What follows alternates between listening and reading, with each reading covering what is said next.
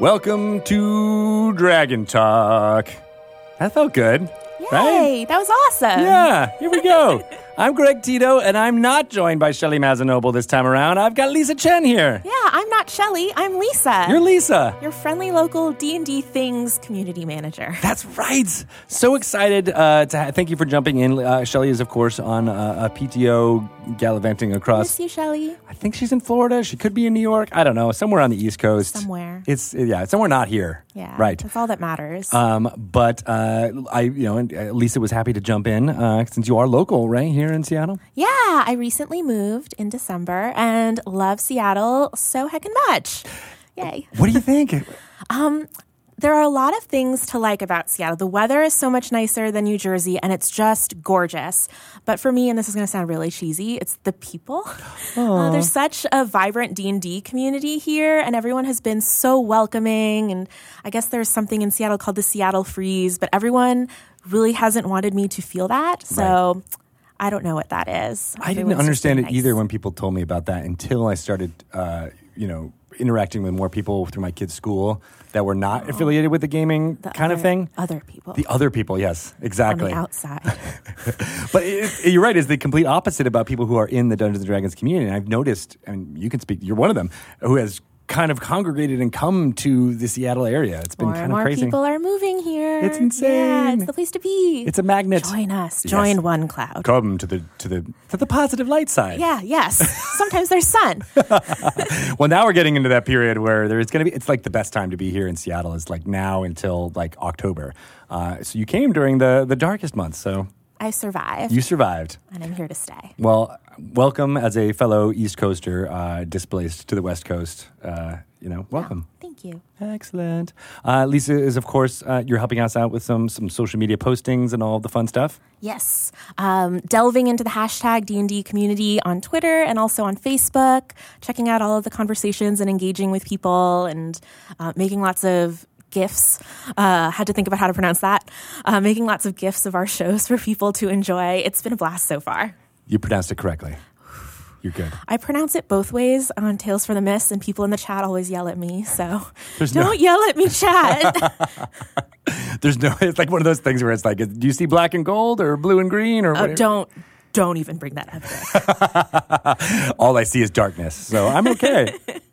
We're getting into the Tales from the Mist mood for our exactly. guests later. I noticed that you guys uh, are, are proudly wearing the badge of the Goth Kids from D and D Live. Yes. Um, we're the Ravenloft series on D and D, and we're planning our cosplays. And we're just thinking everyone's going to look so beautiful and colorful and fantasy, and we've got, like, black and black circular sunglasses, and we're going to be all pale and stuff. We're definitely the Goth Kids. That's exciting. Uh, but but proud of it. And D and D Live twenty nineteen, The Descent, we announced that just last week. It's going to be fantastic. Live from Los Angeles, May seventeenth, eighteenth, and nineteenth. Uh, it is called The Descent, uh, and it's based on, uh, well, not based on, but I, I love the Fiona Staples art uh, that is associated so uh, with with our announcement for this. Um, we had her on the podcast back in January, and now you guys know why. We were talking to her about making uh, this piece of art, um, and it is, uh, I, I, I, the, the response from the community has just been kind of crazy. Oh, yeah. They love the, the art itself, and they're picking it apart for every single clue that they can. Nice. If you love the art, it's also available on our website as a wallpaper. It is. Always be plugging. Always be. Yeah, I like it. I like it a lot. Uh, so D and D Live twenty nineteen, The Descent is, of course, uh, the follow-up to last year's Stream of Many Eyes, Stream of Annihilation. I don't know if anybody remembers D and D Live from Meltdown, but you know, it's it's been this progression of getting bigger, stranger, more immersive uh, experience. We'll have, uh, we're selling three day badges that started uh, on Tuesday, uh, April ninth. Um, and with that three day badge, you get so much fun Dungeons and Dragons content. You'll be able to be in the live studio audience as we announce the new storyline coming from Dungeons and Dragons. Uh, it's going to be fantastic. There'll be interviews with the D and D team, uh, about the people who made that adventure, about what makes it cool, why it's exciting, and all the kind of products associated with uh, that new adventure. And then we're going to go directly into a Dungeons and Dragons live game with some of our most um, prominent D and D performers uh, playing live together, uh, dungeon mastered by many from the D and D team, like Jeremy Crawford, Kate Welch, uh, uh, Chris Perkins, friends. Uh, it's going to be fun. We might have another Dungeon Master uh, coming in for Saturday night that I'm really excited about. Um, and then on Saturday, the public who are able to come and, and, and purchase a badge will be able to play in a Dungeons and Dragons game uh, like none other. I can actually say that. It's probably never been experienced like this. It's called the D and D Epic. Uh, it's something that the Adventurers League has been doing a lot over the last few years. Uh, wh- wh- how would you describe a D and D Epic for yeah, folks? So if you've never played a D and D Epic before, it's sort of like a D- D&D game times ten, times twenty. It's maybe hundreds of people uh, who are playing the same D and D adventure, but you're like different squadrons and you're working together to achieve Uh, one goal. And something that one table does might affect something happening at another da- table or might affect everybody. Yeah. Uh, it's really collaborative, and it's just D and D on a scale that you don't usually get to play if you haven't been to a convention. It's going to be fantastic. I but love that. This epic's going to be even more epic. It's going to be the epic epic that ever epicked. The epic of epics. The epic of epics. Uh, so there'll be twenty-five tables of people playing Dungeons and Dragons at the same time. Lights, costumes, sound, uh, you know, uh, costumed uh, N P Cs uh, giving out speeches to everyone, interacting with the players, uh, and then it, those decisions that, that might impact what's happening in the entire room. Uh, I, I, it's going to be fantastic. There'll be three sessions of that over the course of the weekend on Saturday and Sunday. Uh, they're going to be three hours long. You don't have to have any experience with Dungeons and Dragons or Adventurers League play or Epics even. It's going to be very simple to jump in. Uh, we'll have pre-generated characters available, uh, and that's all you need. Uh, you'll have everything. Um, and the Dungeon Masters that we're bringing in, uh, as well as the uh, the admins for the Adventurers League, will be there to help and assist. Many of them will maybe even be in costume uh, as they're helping and assisting and or causing chaos. Yeah, it's going to be kind of wild. It's going to be kind of wild. Yeah. While all that is happening, there's another studio which will have four mini studios built out into it. Uh, and we have invited uh, tons of Dungeons and Dragons streamers, YouTubers, podcasters, uh, anybody who is creating Dungeons and Dragons content to uh, be doing it all during uh, Saturday and Sunday from those mini studios. Uh, I think Shelly and I are going to be there. We're going to be talking about uh, various Dungeons and Dragons products uh, from many of our partners who will also be there in that same room, uh, creating an in-world marketplace where you can get uh, Dungeons and Dragons merchandise, um, some of which you can't get anywhere else or will only be available during this short time, or will be previews for the D and D adventure that will be coming out. Uh, there's going to be a lot of stuff there uh, for folks. So people like WizKids is going to be there. Um, Sirenscape, Ben, Ben Loons from Sirenscape is going to be there. Um, uh, Death Saves, Joe and, and his uh, vendors will be there. Uh, it's going to be fantastic. Look for all of the information on those groups as well as uh, the partners at dnd.wizards.com slash D and D Live twenty nineteen. Thank you for at least giving me the, uh, you don't know that? Uh, it took me a second. I was like, I'm going to say the wrong the wrong link. But that's where it is all. And, uh, of course, there'll be links to that in the show notes uh, for those of you listening on the podcast for all this. It's going to be fantabulous. And we'll be adding more and more as, as uh, they get confirmed. Yeah, definitely keep checking back at dnd.wizards.com slash dndlive2019. Good. Constantly getting up, updating it with more cool things happening. As well as on the social medias. Yes. We'll be tweeting about every update, posting on Facebook. So check all of our platforms for updates. Exactly. Good stuff. Um, so that's D and D Live twenty nineteen in a nutshell. We're going to be talking more about it over the course of the next uh, few weeks leading up to it. In fact, even bringing in some interviews from uh, the folks. And I didn't even get to mention the last thing that's going to be happening on Sunday night, which is a music performance that's all being put together by Chris Funk. Uh, he's the, uh, the guitarist from The Decemberists. He's a fantastic D and D player. He loves everything about this, and he's a wonderful musician, and he's assembling a bill of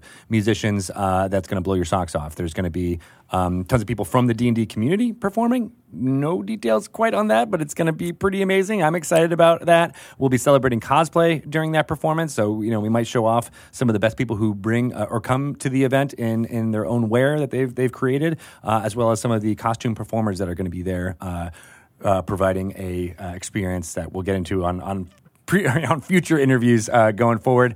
Um But yeah, the, uh, the the bands that I can talk about that Chris is assembling right now is Cardioid is one of them. They're kind of a uh, a, a band that re- reminds me of like the Breeders or or Belly, uh, kind of ethereal vocalists uh, that are awesome. They're going to be like backing up the entire performance, and then uh, closing it out is a band uh, slash group called Magic Sword.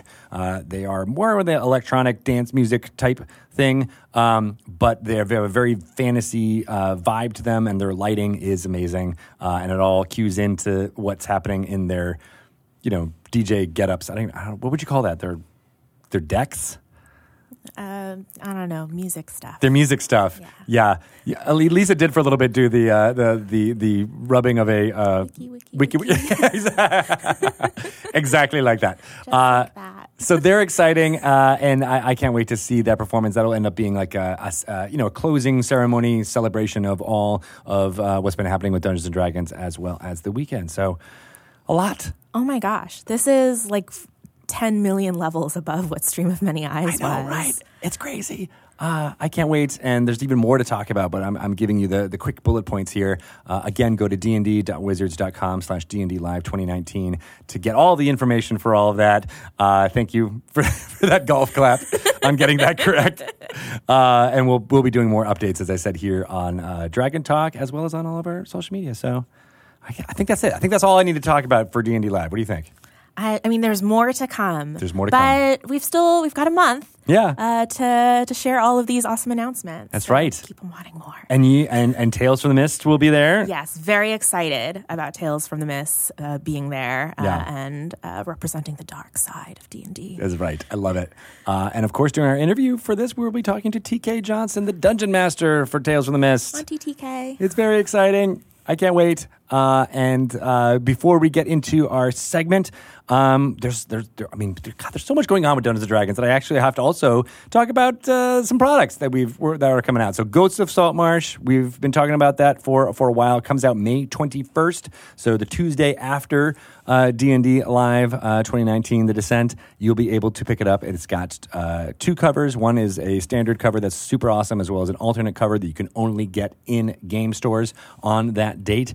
Uh, what is in Ghosts of Saltmarsh? Do you, hey, do you know what's in Ghosts of Saltmarsh? Uh, Ghosts of Saltmarsh is updating a number of older adventures, I believe, that were, were in Saltmarsh, and they're all nautical themed. So think like pirates and Sahuagin and uh, lots of cool nautical st- stuff and things. Yes, yep, stuff and things. Those are words. I write. You know, I don't improv uh, this stuff. But that's it. That's exactly what's in there. Uh, and uh, there's there's enough adventures in there to run a campaign from level one to level twelve. Uh, details about this, the town of Saltmarsh itself, which actually in the original adventures was not detailed out. It was basically like, hey, Dungeon oh. Masters, make it up. Uh, to my knowledge. I think that's true. Uh, and uh, so, yeah, we provide all the details for that, as well as, this is my favorite part, an appendix that's all about how to run ships and ship-to-ship combat, as well as, you know, uh, uh, the managing of that uh, as for a Dungeon Master, which I think that's is super really fun. Exciting. It's really Especially exciting. Especially with, like, that that new WizKids boat. I know. You can actually use that. Yes. That cool. Uh, so they've got that amazing boat. It's called the Falling Star. Uh, check that out. It's a perfect uh, product to uh, jump into, both as for Saltmarsh as well as uh, uh, any kind of nautical-themed adventure you might be going on. Uh, and then, of course, there's the sinister sil- silver edition of Ghosts of Saltmarsh coming from Beatles and Grimm. Beetle and Grimm's Pandemonium Warehouse. Uh, it has got tons of stuff to uh, add to your Dungeon Master's kit, uh, including um, you know, some physical items from uh, Han Solo, as well as uh, tons of maps and things like that, a custom Dungeon Master screen. Amazing stuff. Check out their website if you can uh, for more information on that. Uh, and then we announced Acquisitions Incorporated, the D and D Sourcebook. It is coming, and it is amazing. Uh, it is uh, going to be out June eighteenth. He said, checking June eighteenth. I believe that that's true. I yes. believe that's true. Um, and that is got everything you need to play a Dungeons and Dragons campaign or adventure, or even just a one-shot session, one-shot session in the flavor of uh, Acquisitions Incorporated that you've seen uh, perform on stage at PAX's for years and years and years. I think a decade is what I put into the to the press yeah, release. Yeah, you can start your decade. own franchise. You can start your own franchise. Uh, no one tell uh, Viari or Jim. oh, they're gonna they're gonna start uh, running their own. Uh, yes, exactly. Um, I'm excited about that. Uh, it's got a adventure in there. Uh, I believe that runs six levels, uh, so that's pretty exciting. Um, and it, everything you need to kind of play within that flavor of of Acquisitions Incorporated, which is kind of like a heightened, com- comedic, madcap, fun version of, of D and D, but still set in the Forgotten Realms. Yeah. Corporate adventuring. Yes, exactly. Cry, yeah, climb that the satire of of, of, of corporate you know, hell. Yeah, on um, on Twitter and Facebook, uh, I've been posting. Uh, well, tell us what are your what are your top skills and features on your resume that make you think that you could open a franchise? And everyone responding is really clever. You guys are really funny. Um, Who knew? D and D yeah. players can be silly. What? Well done. Uh, so uh, I'm excited about that, and uh, I'm I, I will be releasing more and more fun stuff uh, leading up to that release on June eighteenth. You can pre-order it now everywhere. Uh, you can pre-order things, uh, including at Penny Arcade uh, at their direct website. So check that out if you are interested for more. Yeah, and if you order on Penny Arcade, you can get like a really cool green flame pin. That's true. It's really shiny. Uh, that is, it's really shiny. It's, you know, green flame. green flame. You can just say that whenever you walk down the street and someone says, hey, I like your green flame. And then you just yell in their face and they're like, wait, hold on, what? A and good, then you give them the book. Yeah. Good. A good way to be an ambassador for, for D and D. Just shout in people's faces. that's that's very, uh, yeah, that's perfect. That's what I do. Uh, one other fun thing I want to uh, get out there, uh, there is a uh, the twenty nineteen Lambert House fundraiser for... Um, Uh, the Lambert House Foundation is live now. You can get all type of Dungeons and Dragons and Magic the Gathering, Planeswalker symbol uh, uh, stuff. It's not even just apparel. It's apparel, it's totes, it's all types of things in uh, the rainbow theme to support L G B T Q youth uh, in the community. Uh, all the proceeds go towards Lambert House, and they do amazing stuff to um, support youth uh, here in the Seattle area, uh, and uh, they're expanding out into different counties uh, here within the Seattle area, so it's really exciting, and a lot of that is due to the fundraising about what is going on uh, uh, here, but I know a lot of people were um, excited to purchase those uh, t-shirts that we released last year, and now Now you can get them. They're a little bit of a longer window, so you have plenty of time uh, to get what you want, and you can get different types of stuff. So yeah. I'm really excited about that. I got that. a notebook. I'm really excited to add to my Ampersand notebook collection. And also, I believe you guys have the little pop thing that goes on the back of phones. Pop socket. Yeah, that, that all the kids are using these days. Yeah, on all the kids and Pelham Green. Yeah. He's got it. He's got it. Actually, you got the same one that my, my, my wife now put on her uh, uh, phone as well. So... It's it's for it's for old people and young people at, at the same time.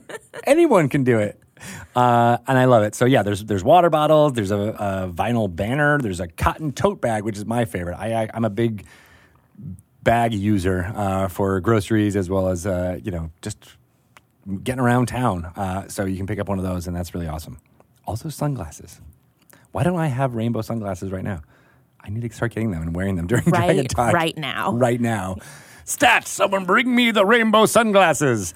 Uh, I'll put them on as we talk about uh, the next segment. So we're going to get to uh, Random Character Generator. We had a lot of fun, uh, Kate and I, over the last uh, two sessions of this, uh, creating a random character, and we're going to get right into that right now. So let's do some some techno dance music.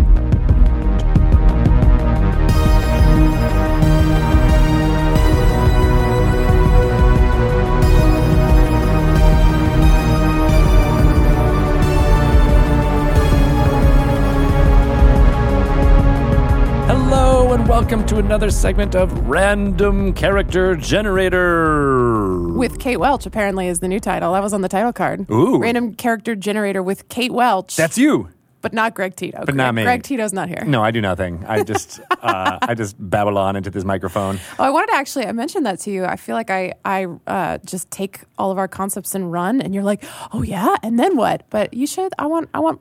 you to brainstorm with me. I want you to be my co-designer on these nice. on these critters from now on. You got well, it? I'm I'm I'm in. I'll, I'm right. the dungeon master to your, your character. Okay. I like that. All, All right. right. So, and uh, uh, this is the segment where we create a random character on D and D Beyond, and uh, we start with level three, no multi-classing, any race, and the name and everything pops up, mm-hmm. and then we together uh, come up with what that character means from what spits out of D and D Beyond, and Sounds it's been good. super fun, and we're gonna we're gonna press that button right now and see what pops up. You guys ready? Here we go. Oh, yeah. I'm ready. It's loading. It's, God, it's loading. Sit, call it what you did earlier, this website. What did you call it earlier? Dungeons and Dragons Beyond. Yeah, it sucks. I hate That's, it. I'm so glad they went with D and D Beyond. D and D Beyond is so much better. Ooh, oh, oh, it's another oh Warlock. Gosh. Okay. Uh, Mormair Amakiir. Mormair Amakiir, a high elf, high elf warlock, high elf warlock with okay. a six charisma. Goodness gracious Ooh. me! Yeah, that's a negative two on that. That's not great for a warlock, is it? It's not good for it's a warlock. Not good. There's not actually good. only one uh, stat that has a positive modifier on it, which is dexterity. Yikes! Uh, mostly due to the so basically when we when. D and D Beyond rolled their uh, three d six uh, for each one of these stats. They were all super below average. Uh-huh. And so, uh, correct me if I'm wrong, but I think High Elf gets a bonus to dexterity. So the only reason there is a positive thing is because... High Elf gets a bonus to intelligence. Okay, not dexterity. Okay. No. Phew. So that's a good thing why there's an intelligence of seven. Yes, that's oh with the God. int bonus. So Wowzer. This... You know, that's what's the, uh, to my mind, this is what's fun about creating a random character is because, uh, you know, there is always the inclination of wanting to have a character that has um, some skills and some things that are make it an amazing character. But I think N P Cs as well as some player characters can be really fun when they have substandard stats. Oh, yes, yes. And that's one of the tenets of this segment is to try to figure out what makes this character fun from it. Okay. Well, uh, we have a lot to figure out. You've got a lot to figure out. So we have a like I I want to say this is a this is a high elf warlock, so it's very uh, like a beautiful, elegant, generally speaking, intelligent uh, race. However, this is an exceptionally stupid warlock, exactly, an exceptionally uncharismatic warlock, yes, um, and not really good at anything except like some some like little fingy work. You can do do a little bit of dexterity, like maybe know some up close magic tricks or something. I like to use fingy. Yeah, as well. That's that's that's, the, that's what they're called. The theme so. is Tom Haverford uh, uh, type oh, so type things going on today. On sketchy. Being on sketchy. Yeah. Um, so, yeah. Uh, Fascinating what, here. Okay, yeah. What, what proficiencies have we got? So not, for, that, it, not that it matters. Oh, but. for uh, for weapons, uh, so light armor, okay. uh, longbow, longsword, right. short sword, the simple skill, weapons. Skill proficiencies. Skill proficiencies. Oh, wait, we got tools, brewer's supplies. That's interesting. And cook's utensils. So that's what the fingies are for. That's what that's right. Okay, so. The, They're a cook. They're yeah, a chef. Mormair. Obviously. Mormair? Mormair Amakiir is a chef. Okay. Uh, level three. Chef warlock, uh, proficient saving throws in wisdom and charisma, and then history, investigation, why, nature, and perception. We bumped up our nature to a plus zero. Yeah, so that's nice, and and proficient in persuasion also at a plus zero. Yeah, so they're proficient with it, which gets them up to nothing. Yeah, yeah. Uh, so what that means to me is that this person studied these things so that they weren't dreadful at it, so that they didn't have a negative. Like you're, it's it's the same as you want to be able to like walk up a flight of stairs without like being out of breath at the top. Mm-hmm. So you're like, I'll do ten push-ups a day. It doesn't really do much for you, but it adds a little bit of physical fitness, so you're not running out of breath. That's kind of what I think is going on here. It's like, ah, I'm just, I'm so bad at nature, and I keep cooking with poisonous mushrooms. So I at least need to be good enough to find mushrooms that aren't poisonous at the at bare minimum. At the bare minimum, right? Which yeah. is still like a random chance. Like it right. may not. It might not work out great, but at least there's not a detractor. Exactly, right. It's not like they're bad at it. Yeah. Uh, so uh, because this is a warlock and is able to choose uh, a, an otherworldly patron, the great old one. The great uh, old one! Is, is what's chosen here. Holy hell. All right. So the great old one uh, is, it's an interesting choice for the great old one to have contacted this being since, uh, but its motives are incomprehensible to mortals. So, um, you know, perhaps a very, uh, let's say, statistically challenged individual might have some purpose to the greater.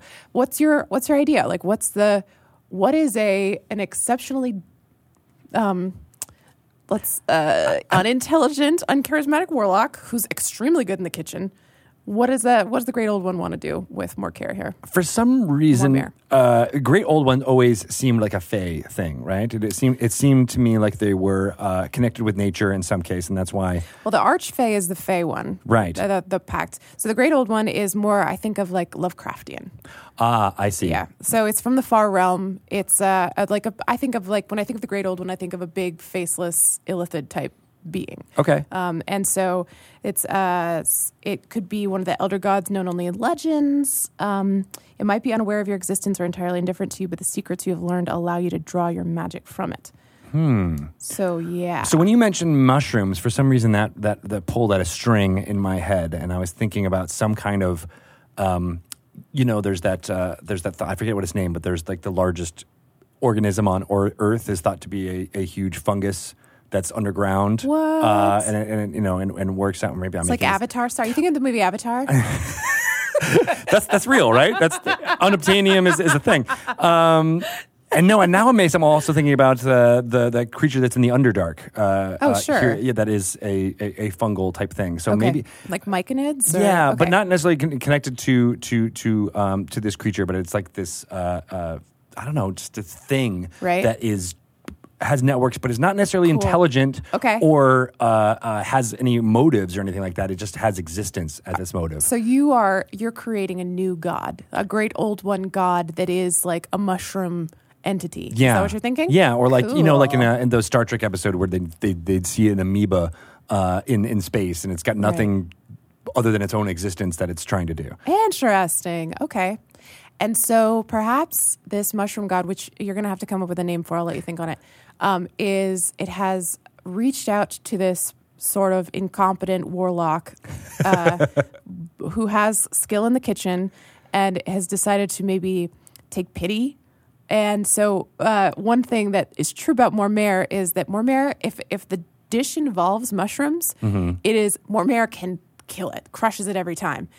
If the dish doesn't have mushrooms in it, Mormair has a little bit more more of a challenge ahead of them. Uh, so, yeah, it's a, a, a kind of a mushroom, kind of a vegan kind of a thing happening here. Got it. A lot of mushroom burgers, a lot of mushroom sauce. What is that? The uh, Impossible Burger? Is that what people yeah. have been talking about a lot? That's it's good, actually. Yeah. Beyond Beyond Burger? Beyond Something Burger? Like that, yeah. D and D Beyond Burger? Yeah, yeah. Dungeons it's... and Dragons Beyond Burger? God, it's gross. This, this trademark is getting better all the time. So one of the things that happens with the Great Old One is you get Awakened Mind as at first level. So since we're third level, we have Awakened Mind. Uh, you can telepathically speak to any creature you can see within thirty feet of you. So, oh, that's interesting. We have a it's a telepathic mushroom chef connection. Yeah, right. yeah. Have you come up with a name for your mushroom god yet? Not yet. Okay, we'll but keep working. I, I have another piece of information that we got to incorporate Ooh, here, okay. which is the background is a house agent to a dragon-marked house. What? Uh, which is uh, from Eberron. Yeah. Um, and I, I will admit freely, I don't know a lot about the the lore behind no, Eberron. Me neither. Um, so we'll be making this up, uh, but. But dra- dragon marks are like the influential families. Yes. Um, and if you have, if you're a dragon marked family, it's kind of like nobility. Um, like they have more money, they have more social influence. I've played only one or two games in Eberron, so this is off off the cuff. Right. Um, so, but if it's not true, now it is about this character. So this was a person who worked. Okay, so there's a chef of a dragon marked house. Yeah. Obviously, right. like a, an in-home chef who touched a few too many mushrooms. And got in contact with uh, with a weird far realms mushroom god. Yeah, yeah. Okay, I like yeah. that a lot. And it's House Ghallanda okay. is the name of this, and that's why uh, the brewer supplies and cook us- cook's utensils uh, ah, are on there is be- due cool. to okay. Ghallanda. Yeah, Gali- Ghallanda. Gala- is it? I can't see it from here. Looks but. like it's Ghallanda. Okay, there's no cool. e in there. There's just cool. Ghallanda. Nice, nice. All uh, right. And that's why there's investigation and persuasion as well as a skill proficiency. Cool. Uh, for all that. What spells have uh, have we taken here at level three? So we've got several cantrips. Oh, nice. Okay. Uh, Shape water, it, obviously. Oh, yeah. That makes total sense. That's Mold due to the, back, the pact boon. Yep. Uh, right. Vicious Mockery, which is always one of my favorite spells, so I'm glad that's in there. Because uh, even though he's not intelligent or this person is not intelligent, because uh, we haven't put a, a gender yet. No, uh, yeah, not yet. Um Mending makes sense if you're, you know, if you're you need to repair knives or tools or anything like that course, while you're getting things not going. Not people or, or things that nope. are not related to cooking, but you know, the mending mending can help you in the kitchen when you mess up your your brewer's as tools. Well as infestation, I guess. Yeah, uh, let me to read have about that. Cloud of mites, fleas, Flies and other and parasites. Other parasites. Oh my gosh. Okay, so uh, infestation would be ooh maybe it's for leftovers. You just get a bunch of flies in there and they eat the leftovers. Yum, yum, yum, yum. Don't have to worry about them. It's a perfect system. And then it creates fuel for the mushroom god. Exactly. The mushroom, then maybe that's what it is. Yeah. It's more decomposition. The more decomposition, the better, says the mushroom god, who still needs a name, by the way, Greg. Interesting. I know. I'm sorry. I'm, I'm I'm just frantically saying, trying okay, to come up right. with, with something that's going to be amazing. Is, this isn't an improv. This is called pimping. That I'm what I'm doing to you. No, right you're now. Trying to. Yeah, yes. exactly. Yeah. But it's only causing some vicious mockery in my head, um, or dissonant whins- whispers, which are also. Uh, okay. okay. Well, that's what it's called. Shasha. Yeah. Shasha. Shasha. Uh, every time we have a, a Kuthris on, on C-Team, every time he uses his dissonant whispers, I always do a little Foley for him. Very, so dissonant. It's very dissonant. So detect thoughts uh, is a, a uh, it's not the same thing as awakened mind, but we've got a lot of, a lot of uh, psychic work happening with this warlock. Yeah. Um, and uh, dissonant whispers, illusory script, and shatter. Shatter for some reason. It goes well with mending, I suppose. Yeah. Gets frustrated with his work in the kitchen. It, this is this is kind of strike me as a male. Um, he's like, duh, this mushroom dish is... Okay, let me let me do it better. This is a high elf, but it's sort of an incompetent one. So here's what I think he sounds like. He's like, this dish very not tasty. This dish not taste good. I shatter. I shatter. I shatter. And then the shatter breaks all the dishes. It's like, oh, I must mend. I must mend them I back must, together. I must mending. Yes. This, I like that because it is a not smart, not charismatic uh, uh, uh, creature uh, here. So it would it would fly off the handle pretty quickly, uh, but then also has the wis- enough wisdom to want to put things back together again. You know who this character reminds me a lot of? Pelham. uh, I, I I think we're having a revolt uh, happen here in uh, uh, the Dragon Talk studio. Uh, that's amazing. Um, so uh, right, so all the and then mage armor, you know, because yeah, sure, yeah. yeah, accidents happen in the kitchen. You always want to be prepared. I constantly am burning myself whenever I cook. I would love some mage armor. Even you know, I don't know if it would actually prevent fire damage. Why not? Or to have the uh, the servants underneath you throwing things at you oh, yeah. uh, because of your you know non-charismatic attitudes. Yeah, not uh, a good leader. Not this a good leader. Not a, I would not call this a head chef. This no. is not. This is either a guy who works by himself, mostly in the field of mushrooms, mm-hmm. or is like a sous chef or a line cook or something. Do do you, do you think that there was a call to adventure that happened? Uh, uh, you know, so he he was this house chef in House uh, Ghallanda, but then somehow yes. w- got separated from his chefdom and is now yes. adventuring because of it. Yes. I think that he got kicked out. It's it's something so mundane, but he got kicked out of House Ghallanda because he kept using poisonous mushrooms. And they were like, bro, you got to go learn the difference. Get out of here. Go figure out what... And so he's like, well, I shall study nature and I will bring to zero so that I may find good mushroom. This is what high elves sound like. I must find sha-sha-sha-sha. And sh- they will tell oh, me... Oh, that's the name of your mushroom god? Is yeah. sha-sha-sha-sha? Sha-sha-sha-sha. Oh my gosh. Right? It's like sitting across from Shelly Mazzanoble. Shelly. There we go. That's the name of the god. Shelly. It's Shelly. All right, that's good. Yeah, and so the, while picking mushrooms, and he like he picks one up that's spiky, and there's like actual stink lines coming off of it. He's like, "Is this good mushroom?" Oh, I'm giving him an accent now. Yeah. Is this good mushroom? I mean, no way to know. And then Shelly is like, "No, idiot. That's a bad. That's bad mushroom." But, but like, tele- telepathically, he's like, no, bad, bad, bad, bad mushroom. mushroom. Yes, yeah. And so um, this this elf now just like goes to mushrooms is like, good mushroom, and Shishashelli's like, yeah, that's a yeah. good mushroom. That's yeah. that one's fine. I don't know what Shishashelli's getting out of it, but great old ones are incomprehensible. They're, we know not their, their will or their desires. And then that they just want other to serve versions of themselves, the fungus god, to... Oh, that's what it is. They want... Everyone wants to be... The, the mushroom god wants itself to be inside other exactly. people's digestive tracts. Exactly. And which so, makes no sense, which is why Mormair is not smart. No, this is this makes perfect sense. Mormair is not smart. But I think what happens is that this is how this great old one is spreading their religious influence. So if you oh. eat the mushrooms that the great old one has picked out, right. uh, that uh, Shashashasheli will have her influence um, incepted into more people. And because, oh. and, you know, there's the... I, I don't remember. The spores. Yeah, exactly. Like your the spores get in your brain. There's um there's a this bacteria, I think it is, called uh, toxoplasmosis that exists in cat feces, mm. and it makes uh, particularly I think it targets women's brains, mm-hmm. um, and can drive you a little nuts. Like actually make your your your brain do weird things. Right. So I think that's what this is. It's just like a tiny tiny bit of spores in each of Shelly's chosen mushrooms. But when you get those spores in, you're like, you know. I could really worship a mushroom god right about now.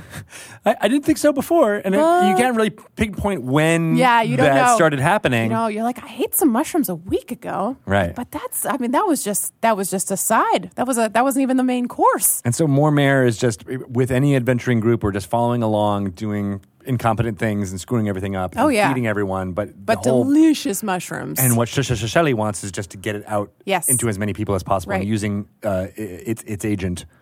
More Mormair. Mormair, exactly. And because I think I think Shelly is resentful because in the player's handbook, she's not listed Mm-mm. in the great old ones. Mm-mm. No, we got we got Gonadar, called That Which Lurks. We got Thorizdun, the Chain God. Ooh. Dendar, the Night Serpent. Zargon, the Returner. And Great Cthulhu. Right. But Shelly, Lord not of Mushroom, listed. not there. Mm. Not there. That's strange. But we'll see. We'll see what we can do in future publications. What if? And this is just. We'll get it in there, Shelly. Don't worry.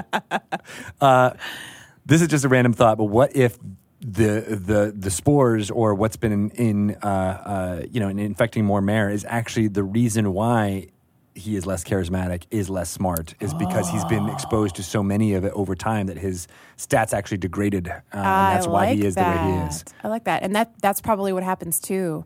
Uh, to people who he feeds his mushroom dishes to. He doesn't mean to, right. but slowly they all kind of like, they lose their intelligence and charisma. It's, it, that makes them sound like they're um, like a zombie. Mm-hmm. So maybe this is like a spores, The Last of Us type of thing where the, the spores actually like turn you into kind of a, oh boy, that's going to give me a nightmare. Thank you. Um, I did that for you. Yeah, thanks. Uh, but the, the spores actually kind of like turn you into a little mushroom slave of yeah. Shelly. Right? I, I always think Shelly is pretty evil. Yeah, now it's it's a, it's a pure insult. So, yeah. Or maybe they just want, it's just proliferation. Yeah. It's, like I said, I don't, I don't, reproduction. I don't yeah. think it's a, a it's a malicious act. It's just this is how they create more and more of Shellies. Yeah, I like the idea of these mushroom zombies, not The Last of Us style, because uh, to be honest, f*** that. But, to be totally frank. But the idea that like it's it's just a kind of like a dull, droopy humanoid who's not super well spoken, mm-hmm. but just lo- like they're trying to spread the word of right. the mushrooms to be like, right. Uh, do but, you have any dishes with mushrooms in them? But also while not affecting their uh, dexterity, not not necessarily. No, you know, like they, they they otherwise amble around like like normal. Mm-hmm. Humanoids would, mm-hmm. uh, but they just have they play this. Play the piano. they're they're incredible calligraphers. They're very good at chopping things very without cutting themselves. Ex- no chopping with cuts. No, no, All, only and and the the mushrooms, the cut like they it's just beautiful, magnifique, beautiful chop work in the kitchen. I like it. I like it. All right. Um. All right. So that's that's Mormair Amakiir, uh, and I love I love the voice that that you put together. I am. Searching for good mushroom. You like mushroom? You like mushroom? I bring more mushroom I to try, you. I will try to bring you no bad mushroom. There is no bad mushroom. There's Only no, good mushroom. No, Mormair, there are bad mushrooms. There's poisonous mushrooms, Mormair. This Get out of here. Get out of House Ghallanda. We don't want you here. You keep coming back. You keep not understanding. Right. Please stop poisoning us with these mushrooms. You go bring those mushrooms to uh, the other side of the war. Uh, That's right. Oh. He's an operative, yeah. double agent, but very bad at it. Exactly. And for some reason, he's with an adventuring party or whatever as a contact. And sure. Yeah, I like that a lot. Um, I, what would I mean? Actually, the one thing that we haven't we've talked about necessarily how they behave, but not necessarily what they what they appear like. What okay. what does Mormair Amakiir oh. look like? I think Mormair Amakiir. So high elves. I'm going to go back and read it. But if I understand correctly about elves, high elves are like the fancy elves. Yes, they they're the ones who are uh, I think a little snooty, if I'm not mistaken. They can be. Yeah. Um, and so I think Mormair might be like someone who's very beautiful and stupid. Not that, you know, that's that's the kind of thing that exists, I guess. But uh, hold on. I'm getting to elves. Get Humans. to the elves. Why didn't we alphabetize these? This is terrible. Jeremy. Jeremy. Okay. Uh, okay. High elf, you have a keen mind. Nope. And a mastery of at least the basics of magic. True. Uh, the one type of high elf is haughty and reclusive, believing themselves to be superior to non-elves and mm. even, even other elves. The other type um, are more common and more friendly and often, offer, often encountered among humans and other races. Um, the sun elves of Faerun have bronze skin uh, and hair of copper, black, or golden blonde. Uh, oh, yeah. Okay, so sun elves and moon elves are both high elves. That's pretty cool. Uh, since he's a mushroom hunter, let's. I like the idea of him being a moon elf because he's yeah. out, out in the, the dark, the, the grubby, like, dank parts of the forest. Dank. Finding his... Yeah, all right. It's ultra dank. Yeah, we all know what you think about ultra dank, Gregory. Um, well, here's, here's a random bit. Uh, the extra language that was chosen oh. for uh, high elves is orc. Oh, okay. Interesting, interesting. So what's that about? I wonder if there's a friend. Like somehow after they got kicked out of uh, uh, House Ghallanda, yeah. uh, Mormair uh, fell in with uh, uh, an, an orc group. or And so maybe, you know, okay. the orcs were like, all right, yeah, you can come along with us. You make decent meals. And they don't realize that slowly over time they he's been, you know, not poisoning them, but getting them to be followers of Shelly. Okay. I like that. So maybe he got hired on, ooh, let's say he got hired on to some kind of Underdark expedition group. Mm. That the fact that he was a moon elf, these orcs thought he could maybe pass for a drow. Mm.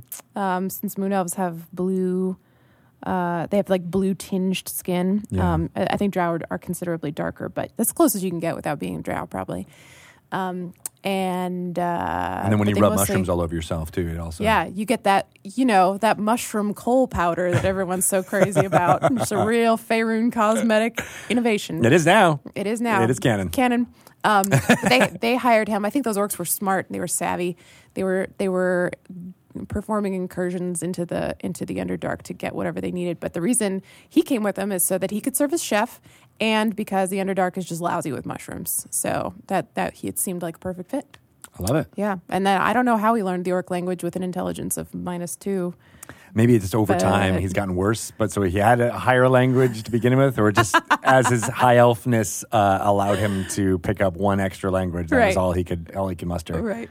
Because uh, other languages are, so he's got Elvish he can speak and Orc. Yeah. I like the idea that maybe that he actually started with a, even more languages than that, but he's just forgotten them. He's forgotten them like over he time. He knew Draconic and and uh, Halfling, but because of this, the, the influence of these spores, he's forgotten those languages. Oddly enough, sad. Many people don't know the Draconic language for mushroom is mushroom. mushroom. It's very strange. I remember this now. I remember only the one word. The word for mushroom in every language is a mushroom. Mormon, it is, no, it's not. Shelley is also an acceptable language. For mushrooms. Have you heard the good word? She is the great old one. And then he uses his psychic thoughts. He reads, people are like, dude, this guy is just not on the level. And he thinks to himself, mm, but I am. But you will learn you once wrong. You eat more of these mushrooms. You, they will teach, I will teach you the ways. All right, that is Mormair Amakiir. Thank you so much, uh, as always, Kate. Uh, how can people find out more about you and pepper you with more questions for how to prepare mushrooms deliciously? Um, please don't do that. I don't cook with mushrooms very often. However, you can find me on Twitter, Kate Welch. I'm, I'm sensing a theme here. Kate Welch. That's right. I'm already in. I'm already infiltrated. You be- the spores are in my brain. I see it growing out yes, of here. Yes, I wish. I wish. But yeah, that's me on Twitter. So you can hit me up there. Awesome. Uh, I am at Greg Tito, and uh, we will be posting a link to this character for you to use. You can use whatever we came up with uh, or uh, go crazy with it. It's tons of fun. Yeah.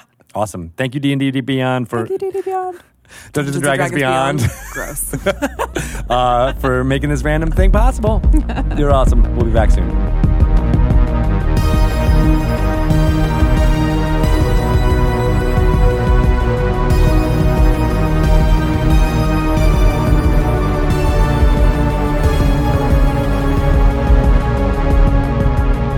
Wasn't that a great random character generator? That was the best random character generator I've ever seen slash heard. It was pretty good. We made a... It wasn't it fun? Um, I think that was a wonderful. Lisa's mouth is moving, and uh, we'll just be editing in anything. This is great. Thank you so much. Oh, no. What have I done? you've, Mistakes you've, were made. We cannot uh, let that advantage go go go down. Uh, but that was exciting. I love all that stuff. And we are now uh, going to talk to T K Johnson, Dungeon Master of Tales from the Mist. T K. As well as an awesome person in the community yes. in general. Yeah, T K is a streamer extraordinaire. They're on so many different streams. They're the, one of the best dungeon masters I've ever had, and they're also just a really, really good writer, especially of spooky things. Awesome. And, yeah. uh, as you said, a good human. Yeah, a good human. So let's listen to that now. We have T K Johnson. Hello. Yay. Welcome. How are you doing?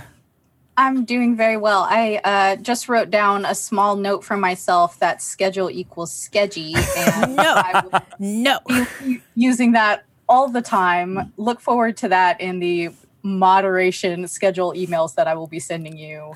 That will not be occurring. I ban all use of that as a slang term for schedule. Every it's not week. that. It's not even like less syllables. It's like the same number of syllables. Yeah, it's it's like the Tom Haverford version of it. D C and Hannah, D C and Hannah, I know you're in the chat. We're using it. That's uh, it. D C Hannah, so. no, don't do it. Uh, You're not my real boss. So T K, of course, you are uh, one of the moderators of this here Twitch channel on twitch dot t v slash D N D, as well as the Dungeon Master for Tales from the Mists. Yes. Yes. Yes, I am. How, uh, yeah, how would, how would you, for people who haven't uh, watched or seen, and they should, uh, Tales from the Mists yet, how would you, how would you describe uh, what that show is all about? Um, Tales from the Mist is based in Ravenloft, and it is pre-Grand Conjunction for the people who played two E and care about that. Um, All right, I've got like four follow-up questions now. Yeah, yeah. Um, and it is, it's very moody, it's very atmospheric, uh, but it it it's very like Tales from the Dark Side. And so, or early Tales from the Crypt before it got like super cheesy. With the Crypt Keeper basically um, hamming it up for the for the camera. Heck yeah. Yeah. We reserve all that for like the pre the pre-show recap, the that's filmed and everything. Um, I like that. That's that's where we put most of the jokes. Awesome. Uh, and that is uh, Friday nights. Yeah, mm-hmm. Friday nights at six p.m. Pacific time. Oh man. Yes. And you're tonight. Tonight. If you're yeah. yeah, if you're watching this live. But if you're listening to it, it'll be last Friday, and then we got you'll have the prim, the, the premiere. The, fin- uh, the, the finale. finale. The anti-premiere. The anti-premiere. I like that for a Ravenloft show. Ooh, you guys should call it that. The anti-premiere. Yeah. Yes. The Requiem. Ooh. Ooh. I like all these new this is these are way better than sketchy, I'm just going to have to say. Oh, why That's do we keep true. bringing it up? Now I feel uncomfortable. Clean that I said that out loud now, and it's in Greg my. Greg has been tainted. We have to throw the whole Greg away now. Yeah, well, we do. I can't believe we have to throw the whole Greg away. uh, well, that's awesome. Uh, you know, we'll talk more about about that show, but um, uh, one thing we always like to to delve into is when did you uh, you know start playing Dungeons and Dragons, and and what was that first experience like? Um, oh, that's hard for me because my parents always my parents played a lot of Dungeons and Dragons. Really? So I learned. To, yep. Yeah, my parents. Uh, my parents have always been the odd ducks out. Um, I grew up in rural Kentucky, mm-hmm. like southern Christian County um, area, which is on the border of Tennessee, almost uh, just outside um, the Fort Campbell Army Base, and it was not a great place to have interracial parents. Mm. So it's like always kind of been that. But both of them kind of grew up in the army, so they didn't really care about that. Um, so they've always kind of like kept to themselves a lot. Uh, but they did play a lot of Dungeons and Dragons, and I learned to read with uh, Dungeons and Dragons. Wow. So I don't know exactly when I started playing Dungeons and Dragons because um, my parents kind of always put it into things like into our games and stuff. Um, but I do remember the first time that I can like consciously say like, this is Dungeons and Dragons. And uh, it was, it was definitely playing a game with my dad and one of my sisters. And we were more reenacting like one of his previous adventures. They had had a, my dad had a, a mercenary company, a lot like Acquisitions Incorporated, that was called um, Desperation Defense. Oh. Yeah. And so for a small but negotiable fee or a good cause, they would take up your your quest. And so his his person who was in charge of it was Shadow Spawn, and it was actually a front for like an assassin uh, league. No so, oh, like, cool. He let us make characters for it. And then we would, like, not roll dice or anything. He'd just be like, and then what do you do? And we're like, and then we kill the guy. Yeah, we stab him. He's like, but he's a vampire. What are you going to do now? Oh, but it's daytime. We'll kill him. At day-. He's like, but he's immune to something. Like, it's things like that. And we, I remember being uh, a kid and my dad giving us writing assignments where we had to write um, over the summer. We wrote short stories about, like, he'd give us prompts. Oh, wow. And a lot of them were like very Dungeons and Dragons types prompts. So we wrote short stories about our characters. How old My, were you when that was? Uh, what, when he started giving us prompts, I think I was around eleven. Okay. My first my first character was Syla Ghostwalker, who was a ranger. She was a human ranger. Syla Ghostwalker. Cool. Yeah. What was her shtick? Um, she had a large uh, pet spider named Vildefang. Vildefang. Yeah, Vildefang. I want to. I want to. That's the pets. Fanciest spider. It was very cool. Sounds like I that spider like, drinks tea with its like spider fingers out. Spearmint tea, probably. It was, or real tea. Okay, look. Okay, Lisa. No, that's fine. I want to meet Vildefang, though. I really want to. I want a pet spider. I would, man. I would too. Uh, she was awesome. But that was that was around the like Baldur's Gate was coming out, and and I was like in love with Baldur's Gate and everything, and I was like, oh, I want to be a ranger, that'd be great. So it went from creating Syla Ghostwalker as a ranger for uh, pen and paper, which is what they called it. They didn't call it tabletop, they called it pen and paper R P Gs. Right. Um, and it went to creating this character exclusively for D- Baldur's Gate, Icewind Dale, all that. That's cool. Wow. So it sounds like, uh, uh, you know, were your parents playing D and D, you know, before you guys existed in the military? Because we hear yeah. that a lot, that people, mm-hmm. you know, there's a huge community of people within the within the military who play all the time. Yeah, Dungeons and Dra- they played a lot of Dungeons and Dragons, and they played a lot of Paranoia. Mm. Yeah. My dad has some really ruthless stories. Of course, he was always the dungeon master because, like me, he's a control freak, so... So yeah, he he has a lot of like really ruthless second edition Dungeon Master stories, including one I've told a couple people, which is uh, he allowed one of the people in the party a wish spell, mm. and they wished that. Sorry, I see where I this know, is going. I know it's coming. All of their enemies were dead, and so he sent them five hundred years into the future, and they materialized in the middle of a busy highway and were run over by a semi. What? Yeah. Yeah, that's second edition, man. That's they were out to get you. They really were. Man, wish spells, that's, you know, game, game breaking no as always. No mercy. Yeah. Uh, my dad's done things like that to me and my sisters as children. Wait. This explains not, so much. Not put us in, what? I didn't say anything. Carry on. Okay. Yeah, he didn't drop us in a in the middle of a highway, but, you know, putting us in unwinnable scenarios in Dungeons and Dragons. I thought I should be clear about that. I was just going to say, like, not can we clarify that? Not dropped in the middle of a highway as a small child. So how do you think, you know, uh, having that type of play and that type of Dungeons and Dragons integrated, you know, uh, I mean, this is such a foreign thing for me because my parents were so anti fantasy in general, but all, you know, very particularly Dungeons and Dragons, that it's hard for me to visualize having such awesome parents. So oh. I, what was it like, you know, having that be, you know, what you guys did together? Uh, it was hard because when we got into about nineteen ninety-six, nineteen ninety-seven, um, I don't know if you guys know anything about like, uh, Um, the the Murray, Kentucky vampire clan and things like that. No. But there was okay, there were some people from a from a nearby town, uh-huh. um, not too far out, Callaway County. That uh, uh, it was Rod Farrell and like his friends. They went down to um, Florida. And they had they had formed like a Vampire the Masquerade clan, but it was like it was beyond that. Like Vampire the Masquerade was the excuse to get together so he could like form a cult with these, like a blood drinking cult with these kids. And then they went down to Florida and he like killed two people. Eesh. And it was like a whole news thing, but it it it re-sparked a satanic panic in oh. rural Kentucky. And so I was growing up like nobody played Dungeons and Dragons. Like when, I remember one time we were told from my biology class that we could have extra credit if we brought in ticket stubs for um, Passion of the Christ. Oh. Um, yeah. So it was harder, but like the opposite kind of hard in a weird way. Yeah. Um, so yeah, there were like Harry Potter book burnings. Uh, oh, there was a protest for the Dungeons and Dragons movie, which fair. Um, but also there's a really, I liked that movie. Norda was dope. I loved her. Oddly enough, I've never actually seen him. I don't know. They were just. It was. I was out of the fandom at that I, I time, think, and I've never. I think so you I. Were an adult. I was. I think I was twelve when it came out. So. yeah, I was. I was in the theater at that time, so it like never really, you know, yeah. kind of stuck.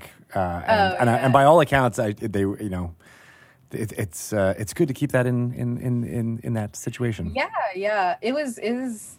It was crazy. At first, it was uh, Dungeons and Dragons a lot, and then like Harry Potter like picked up speed, and it yeah. was like Harry Potter book burnings, Pokemon's the devil. You know, they, they're recruiting. Well, that's demons true. That, that they're definitely an economic devil. As even every every time I think I grow out of Pokemon, they release a generation that has just the cutest starters, and then you get pulled back in. I'm like, oh man, I'm gonna waste sixty dollars on a game that I'll play for five hours and never look at.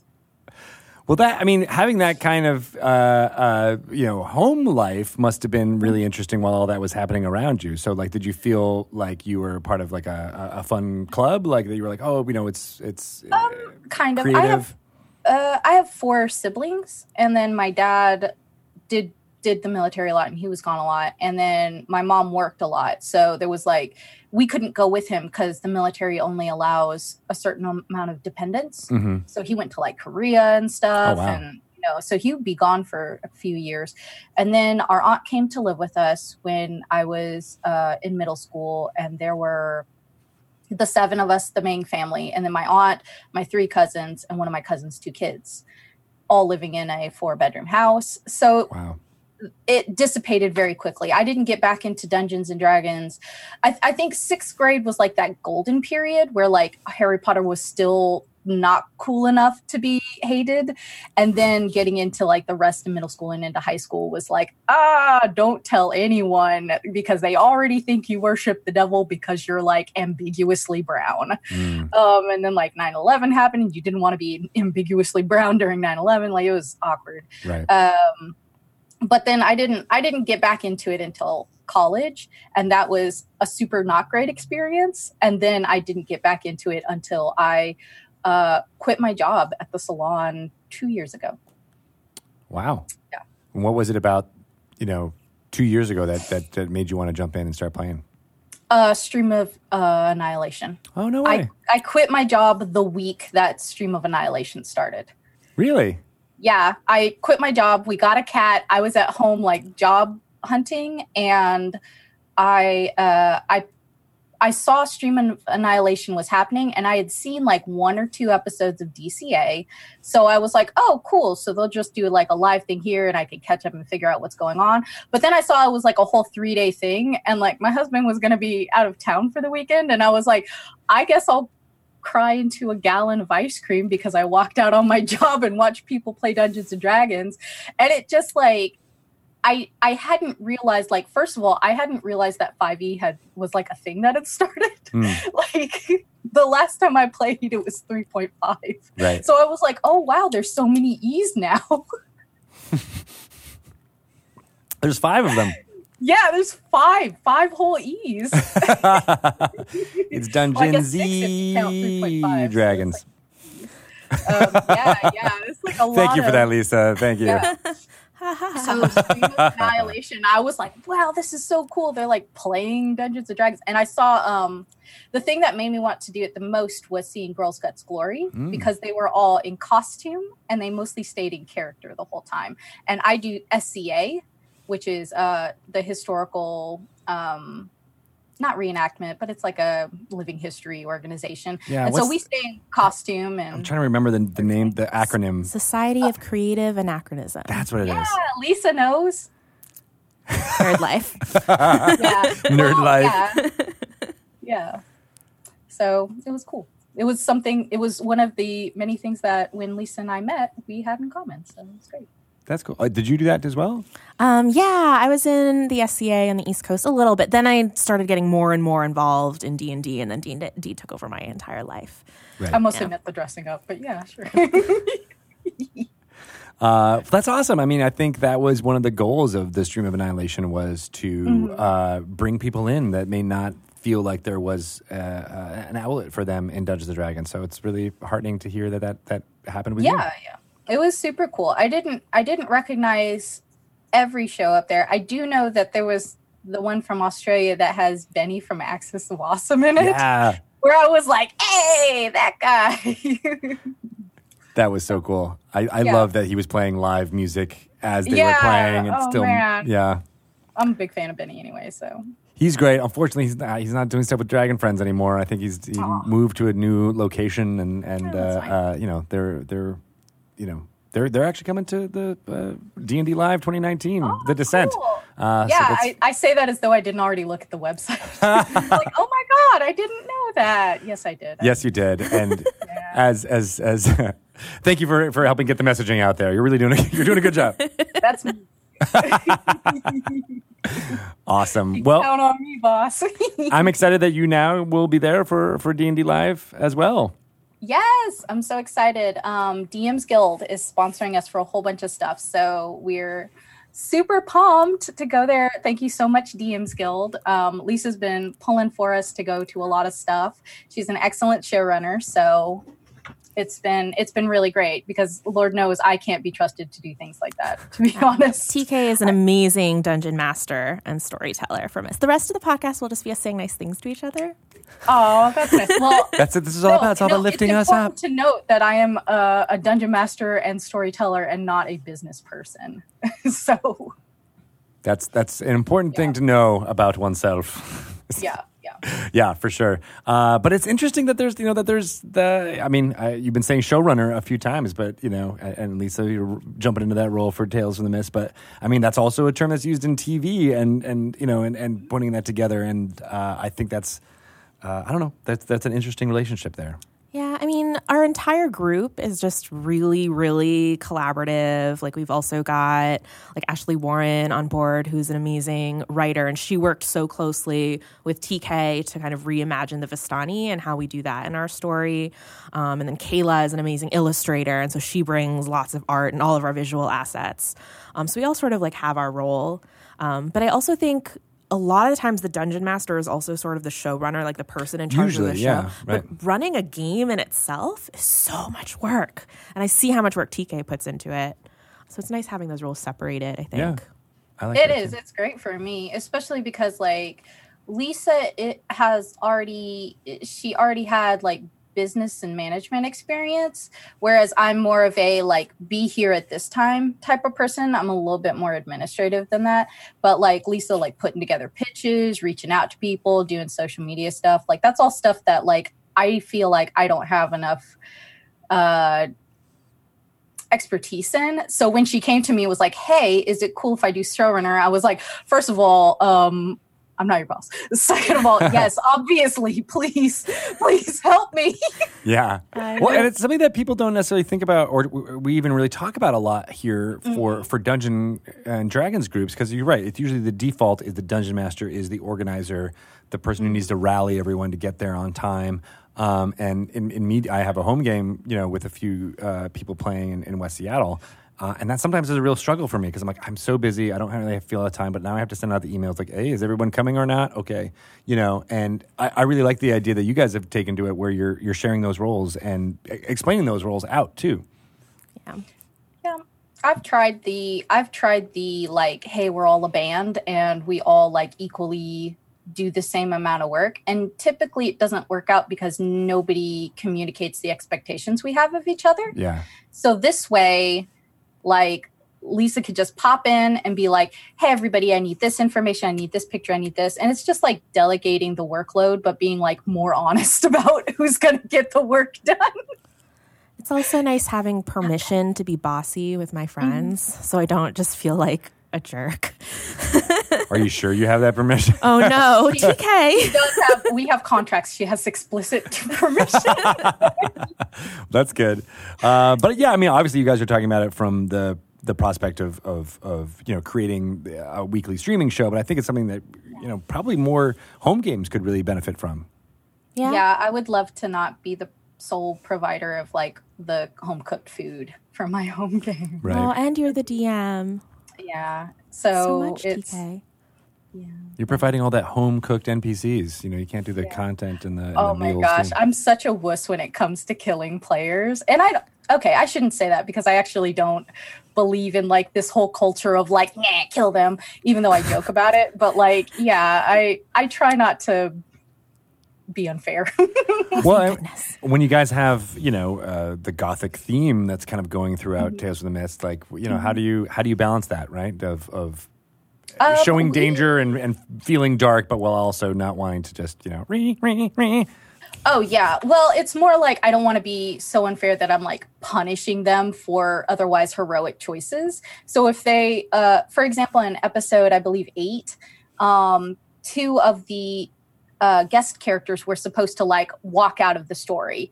Um, if they don't die outright in the story, if the story hasn't killed them, then they can just walk out. And they made their choice. They were going to, they had been face down with, like, their own pack of, their their family, which is a pack of werejackals just like them. And they were like, okay, we're going to lead them away from the party so the party can continue the story. And, like, we're walking out of the story essentially.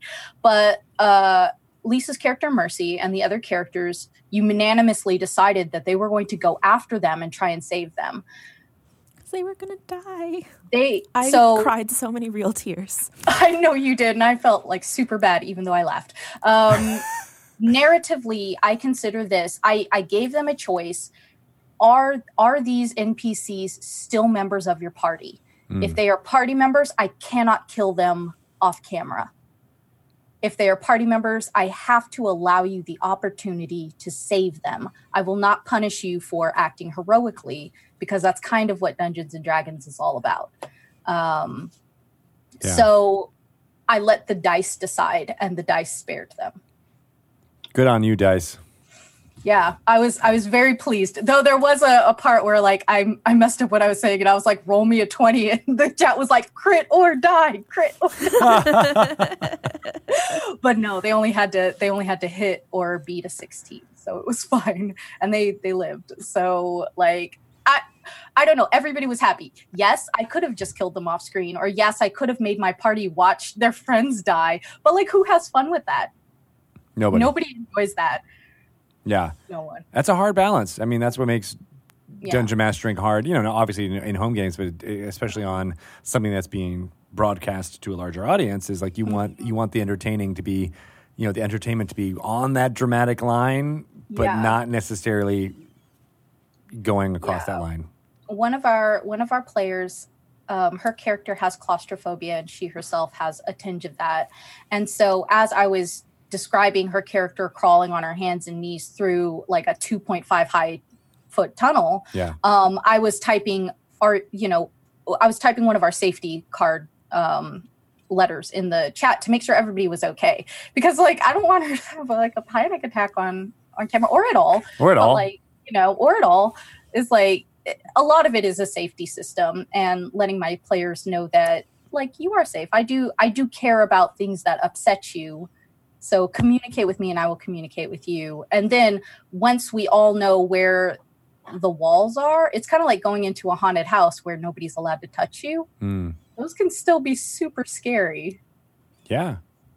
Um, and that's something that we've, you know, uh, I don't think we've ever really talked about more in general about, like, X cards and things like that. Yeah. So, you know, yeah, the, you know, for those who, who may not know what that means or, or, you know, player safety, not just character safety, you know, what, what do you think that, that means to you?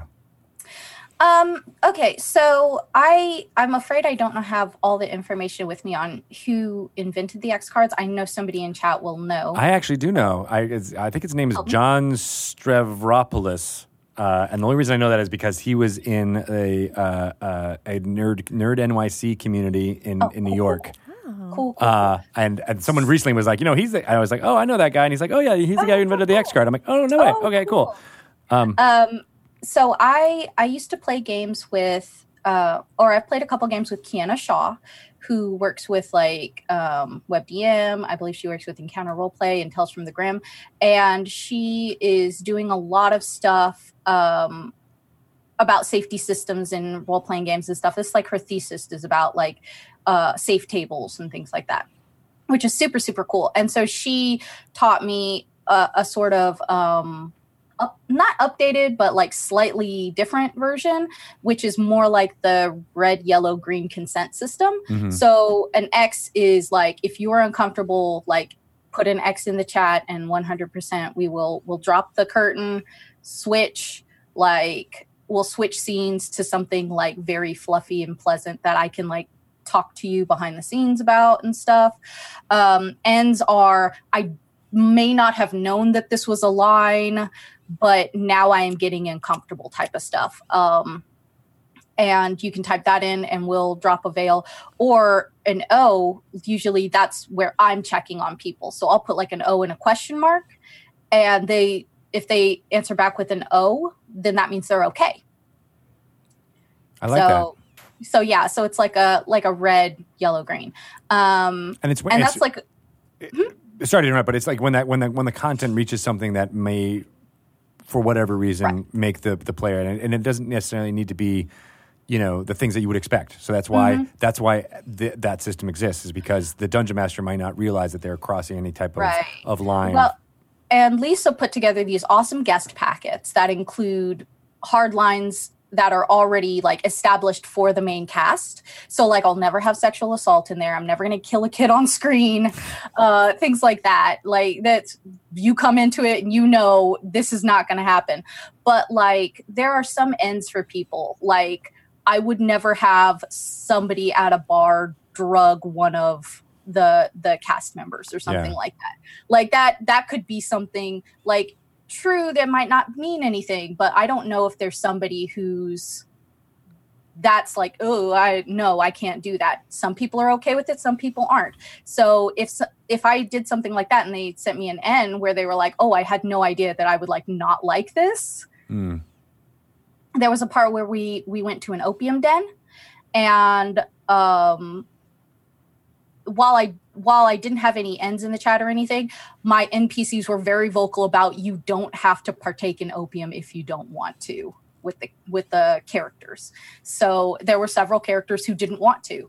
And even though they said after, a couple of them said after, like, man, I kind of wish I'd done it because it was kind of cool. I'm like, yeah, but, you know, your choice was valid. Like, I'm not going to. Just, just to, drugs aren't cool. Uh, yeah, don't do drugs. drugs don't cool. do opium. I'm so sorry. I'm so sorry. Ravenloft uh, opium it, had some yeah. interesting effects. Yeah, uh, but my character would not do it again. Yeah, that was no. a bad trip. Yeah, it was, it, it was, was like a, bad a prophetic choice. dream thing. Like it was like a prophetic th- dream thing. It was very upsetting for everyone involved.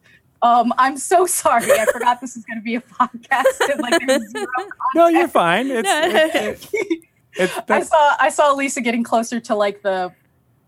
Right, we're like, talking about storytelling and how, yeah, like, yeah. You know, when it's collaborative like no this, like, you can often get into situations okay. like this where you're like, you're not sure, right? right. And so that's why right. it's very important to to have a system like what you're describing in place because, right. you know, I think in, in, in the before times, in the past, people would mm-hmm. just do, you know, things or have oh, con- yeah. content pop up without mm-hmm. with nary a thought to any of this. And I think it's really important for, um, you know, people to, to consider it because, yeah. it, right. you know, and even though the example you gave of the claustrophobic Uh, type situation. I mean, mm-hmm. that's something that I probably, as a dungeon master, would just throw out, you know, willy nilly, and I didn't wouldn't think anything of it because I don't personally have those uh, those qualms right. or those feelings about those type of things. But that's not necessarily being sensitive to those who might be at the table. Yeah, and I think well, yeah, oh. and as a show, like we have to think about the audience too. I'm sorry, Lisa. Oh no, that's okay. You're the interviewee, T K. um, but uh, I was just going to say, so on Tales from the Mist, it's a horror show, and we're all, if you've ever watched it live or one of the videos, we're very, very expressive. We constantly look terrified. Uh, it makes for a lot of fun GIFs later. Um, Which but, I've seen. They're amazing. But I think it's important for people to know that behind the scenes, T K is constantly checking to make sure we're actually okay. Right. And it, it's just we're putting on uh, what we're doing for the show or just for fun. Are you um, acting? Uh, I mean, it's a little bit acting, but also it's a little bit real. But also, if, we're okay with being crying, scared. It's real. yeah. Oh no, no, no! I real. I cried real tears yeah. when I thought Juniper and Yara were gonna die. Oh man, you cried real tears when you thought that um, Sybil and Thaddeus had like tumbled to their death, okay, and I felt you... so bad watching the the clip back because I heard you go like, "Oh no!" and then you like muted yourself or something. I was like, "Oh, I'm a monster." I really thought you were you were killing them halfway through their arc. They just I, I, walked yeah. off a cliff. Just F Y I, I will never let you guys die with only one roll. This is no longer two E. Advanced Dungeons and Dragons cannot hurt you anymore. I'm here. Well, and I like that that you know the, the the the uncertainty of you knowing that made for a dramatic moment, and I think that's what you know as as a master storyteller you are, T K. Like that's the way to you, you want it to be on that line, right? You want it to be like, oh, I, yeah. you know, like any drama that we're watching on television or or, or listening to uh, in podcast form or anything like that. Like you mm-hmm. always want it to be like you don't know, and it's great when the performer yeah. doesn't even know. Yeah, there's so much drama. I, I think it's really important when there are like if characters have secrets from each other. If it's a character, if it's a character's secret that I think will genuinely like upset the story to the point where like other players will no longer have fun, I usually ask them to talk to each other. Yeah. So, like, there are some things that may or may not come out that, like, you'll see, you'll see guests or uh, not guests, um, cast members go like, "Oh, surprise!" You know, but like, like they actually knew because they were like, "I'm like, hey, is it cool if like this person, like, I don't know, makes a deal with a demon and like, you know, trades your soul or something? Are you cool with them doing that?" Is this just a hypothetical example? That seems really hypothetical. one hundred percent hypothetical. Very specific, though. That was a very specific hypothetical? hypothetical that might be in your brain right now. No, that's untrue. I would.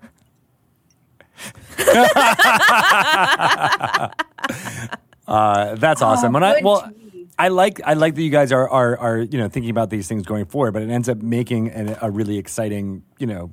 story because of all these things, right? Like I think mm-hmm. all the factors involved, uh, you know, contribute to it being why people are tuning in and watching. Yeah. In the end, I am playing a game with my friends. Like, yes, it's a show. Yes, it's a game, but it's a game with my friends. Yeah. And if my friends aren't having fun, I'm like, what's the point? Yeah. Like, what's the point? I think that's a lot of, you know, what people, no, I don't think a lot of people, but, you know, it's po- it's it's possible f- to lose sight of when you're when you're playing in front of a camera or in front of a microphone or things like that, where like it's it's yeah. at its heart about having fun uh, together and, and, and making that happen. Yeah, one hundred percent. When I was looking to do this, I was actually super burnt out on playing a lot. And I was like, dang, I really want to D M something. And I had D M'd like only a two-person game with Kayla, uh, I think a year before. And I went to, to Lisa and I was like, hey, do you want to do like a one-shot where like Mercy's in Ravenloft yes. or something? And Lisa, um, bless her heart, uh, which I mean in a good way. Um, Thank you for clarifying like, as someone from the no, South. No, uh, I, I yeah. mean, in a, like, let's be honest, Kentucky's barely the South. Right. Well, I, I was in North Carolina for a while, and whenever anyone said, bless your heart. It was. Oh, yeah, yeah. You, I, yeah. I, I knew the context. Negative? It's a negative. No, this yeah. is, I have to reevaluate a lot of things. This one, this one is positive. Okay.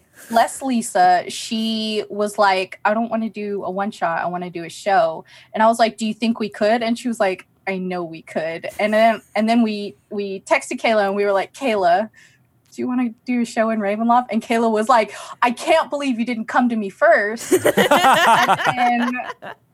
And then it was the three of us. And then Lisa was like, oh, you know who'd be great in this? Ashley Warren.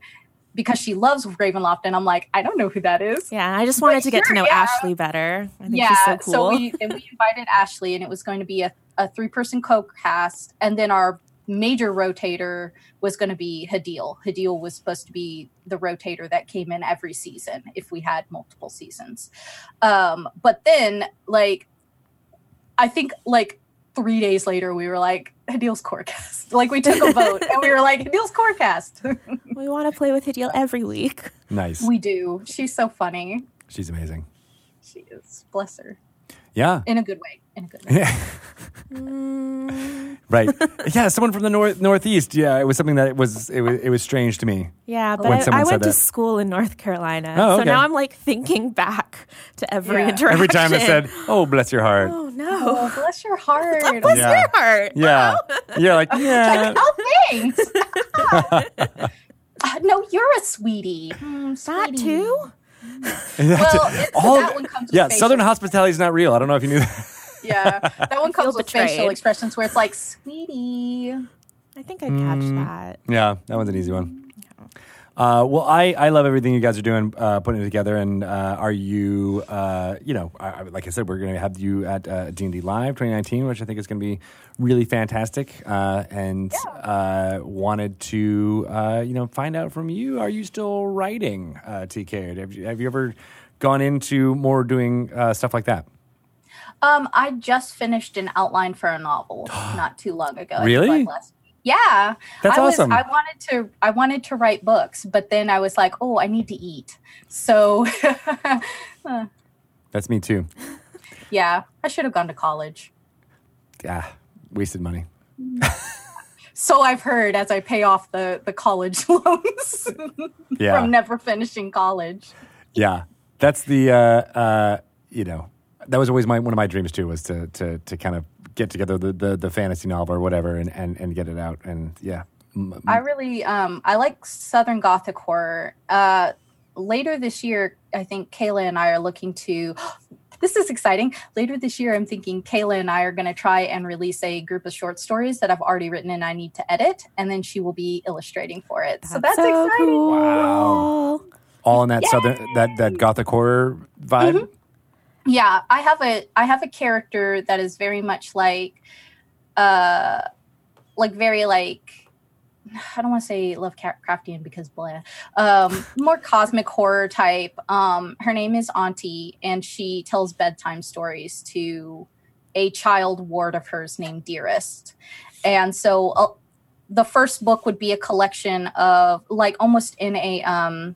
what do they call them? The daily stuff with everyday affirmations. Mm. So it's like a poem before you go to bed. They're very spooky poems, and I love them. Uh, and then I did several like choose your own adventure style books or you mean short pick stories your path. Pick your path, yeah. right? Oh, I am so sorry. uh, pick your path, T M. Um, exactly. Uh, or as um, what did we what did we call them when we did one on uh, the Tales from the Mist? Choose your Twitter? Nightmare. Choose your nightmare. Yeah, we liked that. That's that a good fun. One. Yeah. So it's uh, very much like that. I love that. Um, Thank you. You've also already done a collaboration with Kayla. You are correct. Love I did stuff. Write a comic with Kayla. Kayla Klein. Yeah. It's called Samhain, and um, we got Holly and Anna's permission to use Strix and um, Evelyn's likenesses mm-hmm. for a, a very short comic, about twelve or thirteen pages. Um, That is non-canonically her last few days in uh, Barovia before, spoiler, uh, for like a fifty or like fifty episodes ago in D C A, um, where she spent fifty years in Barovia by herself. Right. And it's it's based on I am I'm an Ifa animist, uh, which means that I worship like the Orisha.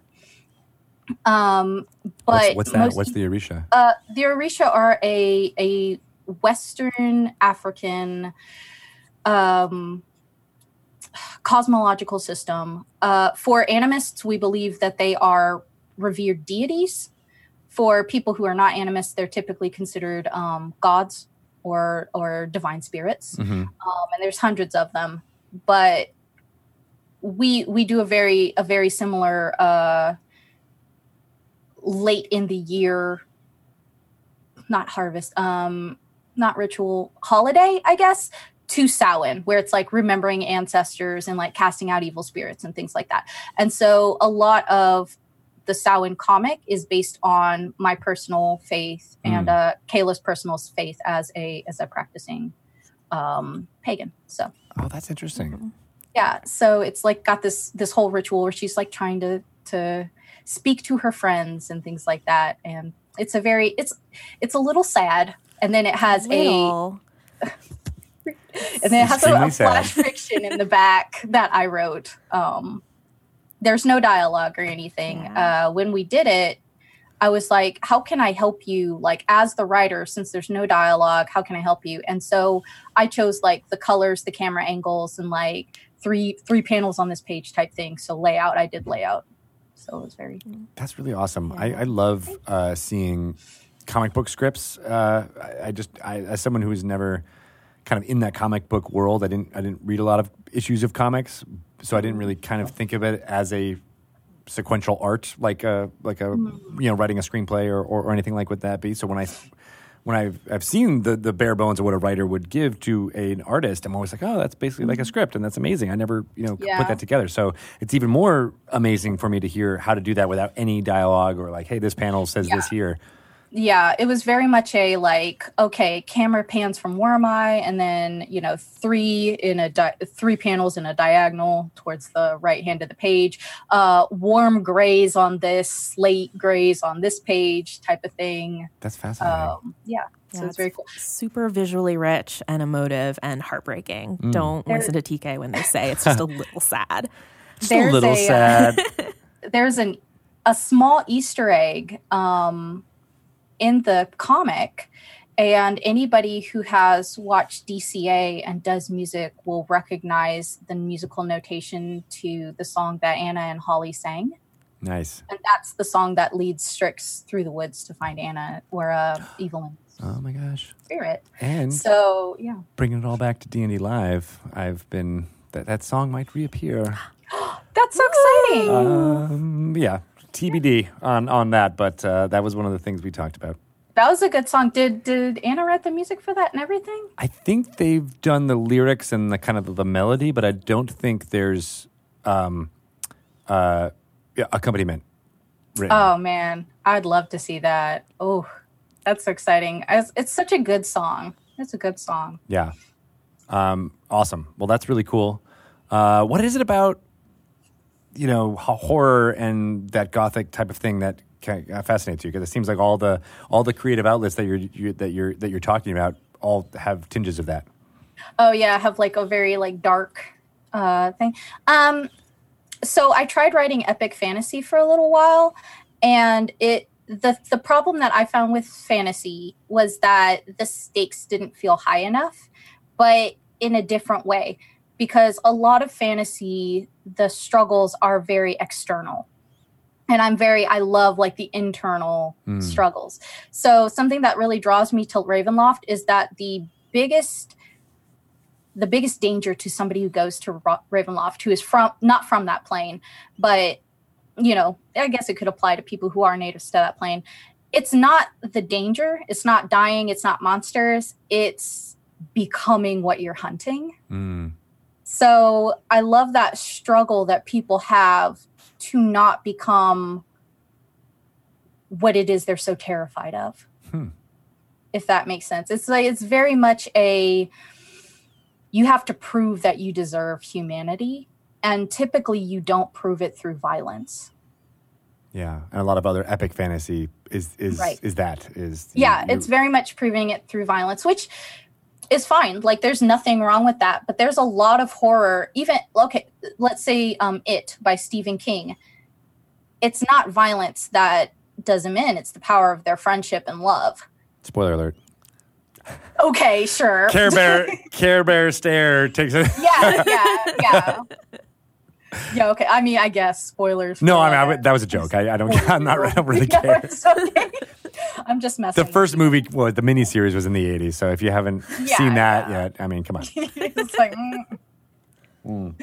Yeah, but it's like it's just the idea that like, um, by by uh, I guess, asserting that you are not this monster. That's how you win, even if you die. Yeah. Because surviving is not, e- even though there is like survival horror, surviving is not how you win. Yeah. It's not giving in to the monster that within. Evil. Yeah. yeah. Yeah, it's not becoming that monster. And in some way, I mean, I'm just riffing off here, but in some ways it's the it's it's the most horrible things are the things you recognize in yourself. Oh, yeah, absolutely. one hundred percent. one hundred percent. Um, and and that's why some of the most compelling horror are people who have the same vices or tendencies as the monster. Yeah. Overcoming that in themselves and proving that they they deserve to to survive and deserve to thrive and yeah. live, and they deserve that redemption. And I feel like when you start already from like that, I need to prove that I deserve redemption, it makes for a more interesting story, which I, I agree. Like. I agree. And I think, you know, I, I, I just riffing off of what you're saying there too, like I think that's one of the reasons why uh, some of the characters in Dragonlance are, reverberate mm-hmm. so much is because, you know, Raistlin is, uh, specifically, because, you know, his his choices and what he's doing seem so um, possible. Yeah. for for many people, you know, they're like, oh God, I, I you you could go that way very easily if you're an ambitious yeah. person, or if you, you want to. You have, might not condone it, but you understand it. Yeah, and it's that horror of like, oh yeah. my gosh, how close am I to becoming the, the monster? You know, they're making also the hashtag choice. Kityard did nothing wrong. I don't think you even need to hashtag that. That's just a that's just no, a, a Kityard statement. Did nothing wrong. Like, yeah, okay, she's lawful evil, fine. If you want to go by that arbitrary judging system, but yeah. did it take care of her? Too- Never mind. I don't care. Whatever. Not a big not a big deal. It's fine. Chaotic good. That's that's me all through and through. But there's definitely versions of me that are are not that. Oh, sweetie. I know, I know. Uh, so, yeah, this is our uh, uh, therapy session. Uh, thank you so much for uh, bringting us through it, uh, Wait, which T K. Which sweetie was that? I don't know. That's what I'm trying to figure out. Was that a bless your heart? I don't know. You'll never know. One day I'll find out. Uh, but it, I, I, I th- thank you for, for this conversation. I really loved it. Always, yeah. Thanks for having me. Um, well, maybe not always, because you do have other conversations with other people. Whatever.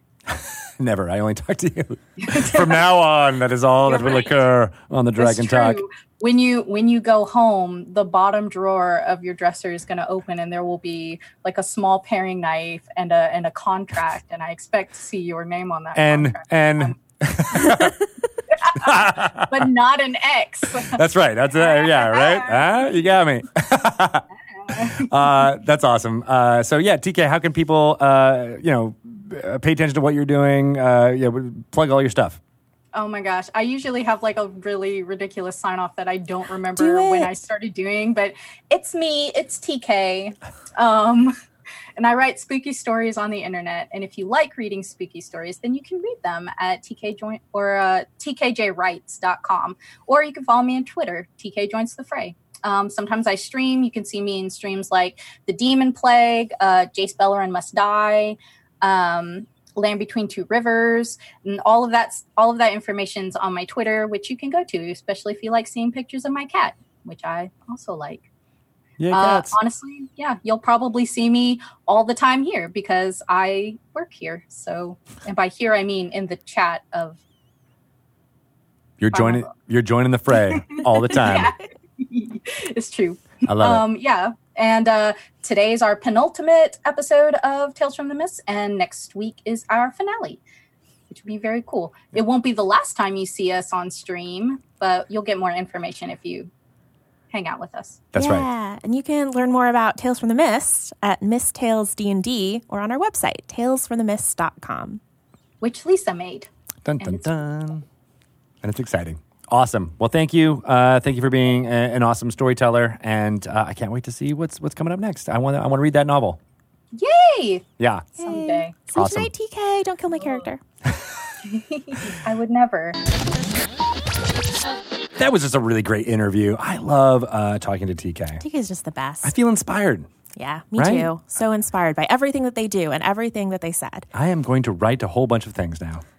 Yes. Right now. I'm going to yep. leave. All right. Goodbye. While I'm writing, uh, you should all subscribe to the podcast uh, and tell your friends about subscribing to Dragon Talk. We uh, enjoy, uh, you know, just being a conduit to uh, many parts of the Dungeons and Dragons community that uh, you know, uh, you know, people may not find out about other than listening to this podcast. So it's been a huge uh, boon for that. I know people get excited about coming in and uh, you know, learning about new things. So spread the word. Get as many people out there. Uh, your friends, your mom, your dad, your uh, significant others, your dog, your cats, your hamsters, but never your, never your cats.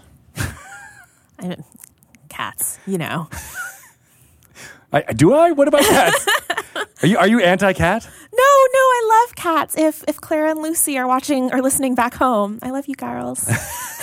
They are. They're subscribers too. Okay, yes, good. They, they've subscribed, uh, so you should as well, and also leave stars and a review. Oh yeah, that's a good thing. Yeah, on iTunes. We'll read them all. In all the places. All the places. Yes. Is it even called? It's called like Apple Podcasts now. It's not even on iTunes anymore. I'm so not hip. you, people know what you're talking Why about. Why are you, you calling me out in the outro, Greg? That's what outros are for. No, they're for lifting you up. Thank you so much for joining in uh, uh, with Shelly's uh, absence. Uh, you know, it's. I know those are very large shoes to fill because she wears sixteen uh, size sixteen women's shoes, but. Thank you for coming. Swimming in. in them. You can't see them because they're under the table, but I am. But you've done you've done a pretty spot-on good job, and uh, I thank you, and I w- w- hope you come back. Oh, thank you. Thanks for having me. Awesome. Uh, any any where can people follow stuff about you and what you're doing? Oh, well, people can find me on Twitter at merciful d m. Uh, I'm the community manager for the Dungeon Masters Guild and the Adventurers League. So if you like D and D stuff, uh, give me a follow. Uh, you could also check me out at lisa chen dot com, Lisa spelled with a Y, uh, to see all my creative endeavors, writing, and just a whole bunch of Lisa stuff. I love that there's like hashtag Lisa, like Team Lisa's thing going on. Yeah, hashtag Team Lisa. Yay, Lisas. Yay. Lisas of the world unite. Yes. And take over the world. Oh, well, that's our secret plan. Don't outing us again in the it. outro. We just, oh, man. All right. We have well, to re-record this. Strike that from the record. It shall not be done. Uh, I am, of course, Greg Tito. Uh, you can follow me on all the things at Greg Tito. Uh, I think it's Greg underscore Tito on Instagram. Uh, and uh, most of those are about my kids, so you know, bear with me there. But I do do some uh, D and D postings uh, on that. Um, and if you want to find out about all the th- things Dungeons and Dragons, follow uh, wizards underscore D and D on Twitter, uh, D and D on Facebook. Um, actually, yeah, you should be doing all these. What are oh, all, it's well all those things uh, that I just said? Uh, uh, Greg said it. Do do what Greg said. I, I think we've said doo doo if I've too too many times. Is Shelly here? Are you sure you're not Shelly talking about poop? Zip. Shelly comes out of the cocoon. Hello, my pigeon. Oh my god, that was an impression of an impression of an impression. We're we're What's very happening? There's a there's a top spinning. There's like a D and D. There's a, a D twenty spinning, and it's going to keep spinning as we as we get out of here. Uh, but also download uh, Dragon Plus to your phone. Uh, there's such great content coming from there. Articles, interviews, uh, previews about what's coming from uh, Dungeons and Dragons and all of our partners. Uh, it is fantastic. So if you want to get all the latest news from Dungeons and Dragons, that's one really good, easy way to do it on your phone. Um, and uh, last fun thing I want to talk about is that Warriors of Waterdeep is coming to your phone. I just was talking about phone, so I started to, to think about it. What's that? It is a mobile game uh, set in Waterdeep, uh, free to play, very um, uh, kind of like a turn-based strategy game uh, where you get, uh, you know, uh, you, you recruit adventurers and you send them out on, on adventures and, um, uh, you know, kill monsters. And uh, but it's all kind of tactical. It'll be like, oh, you can shoot this bow here, you cast this spell at this red dragon, uh, and uh, there's some binary choices in there. You interact with characters from Waterdeep like Laryl Silverhand, Ooh. Mert, uh, and uh, Durnan, uh, and uh, you know, interact with all of them. So sounds so fun. Sounds pretty fun. It's launched in Canada now. Uh, getting feedback, getting it uh, ready to go for prime time, and uh, I know I know the release date for what it will be worldwide, but I'll be talking about that in the weeks to come. Oh, Greg. I know, right? I don't. I, my notebook's not here. I don't want to. I want to speak out of turn. uh, but we we uh, last week we had our, our interview with Stephen David Wark uh, go live. Uh, that was recorded before uh, in the before times after Stream of Many Eyes. So uh, you know, apologies if that interview was a little bit off. There was no Shelly on that one either. uh, which was just, you know, we basically need to get her back uh, eventually. Shelly, come on. Come on, Shelly. You can do it. Well, you'll be getting a whole bunch of that stuff when she's at uh, the uh, D and D Live hey. twenty nineteen The Descent. Uh, so look for more information on that. I know we plugged it a lot at the top of this, but d n d dot wizards dot com slash D and D Live twenty nineteen. There'll be tons. Uh, see, now I've got it. I don't need to. You're so good. I'm like looking to you to be like, did you say it right? And she's like, yes, you did. Thanks, Lisa. Um, but uh, there'll be more and more information about more groups and more things uh, popping up then. And, of course, tickets, uh, badges, I should say. Badges are on sale now, and uh, you'll be able to get that uh, experience if you come to L A and uh, check out what's happening from the studio. Hope to yeah. see you there. Hope to see you there. Um, Lisa, do you think we should, uh, you know, stay in this cave anymore? I feel like it's really dark and dank, and the Bronx are going to hurt us. Um... No. I think we should leave. Let's leave now okay, before yes. the- Oh, God! Oh, oh no! Oh, rocks fall on us, we're dead.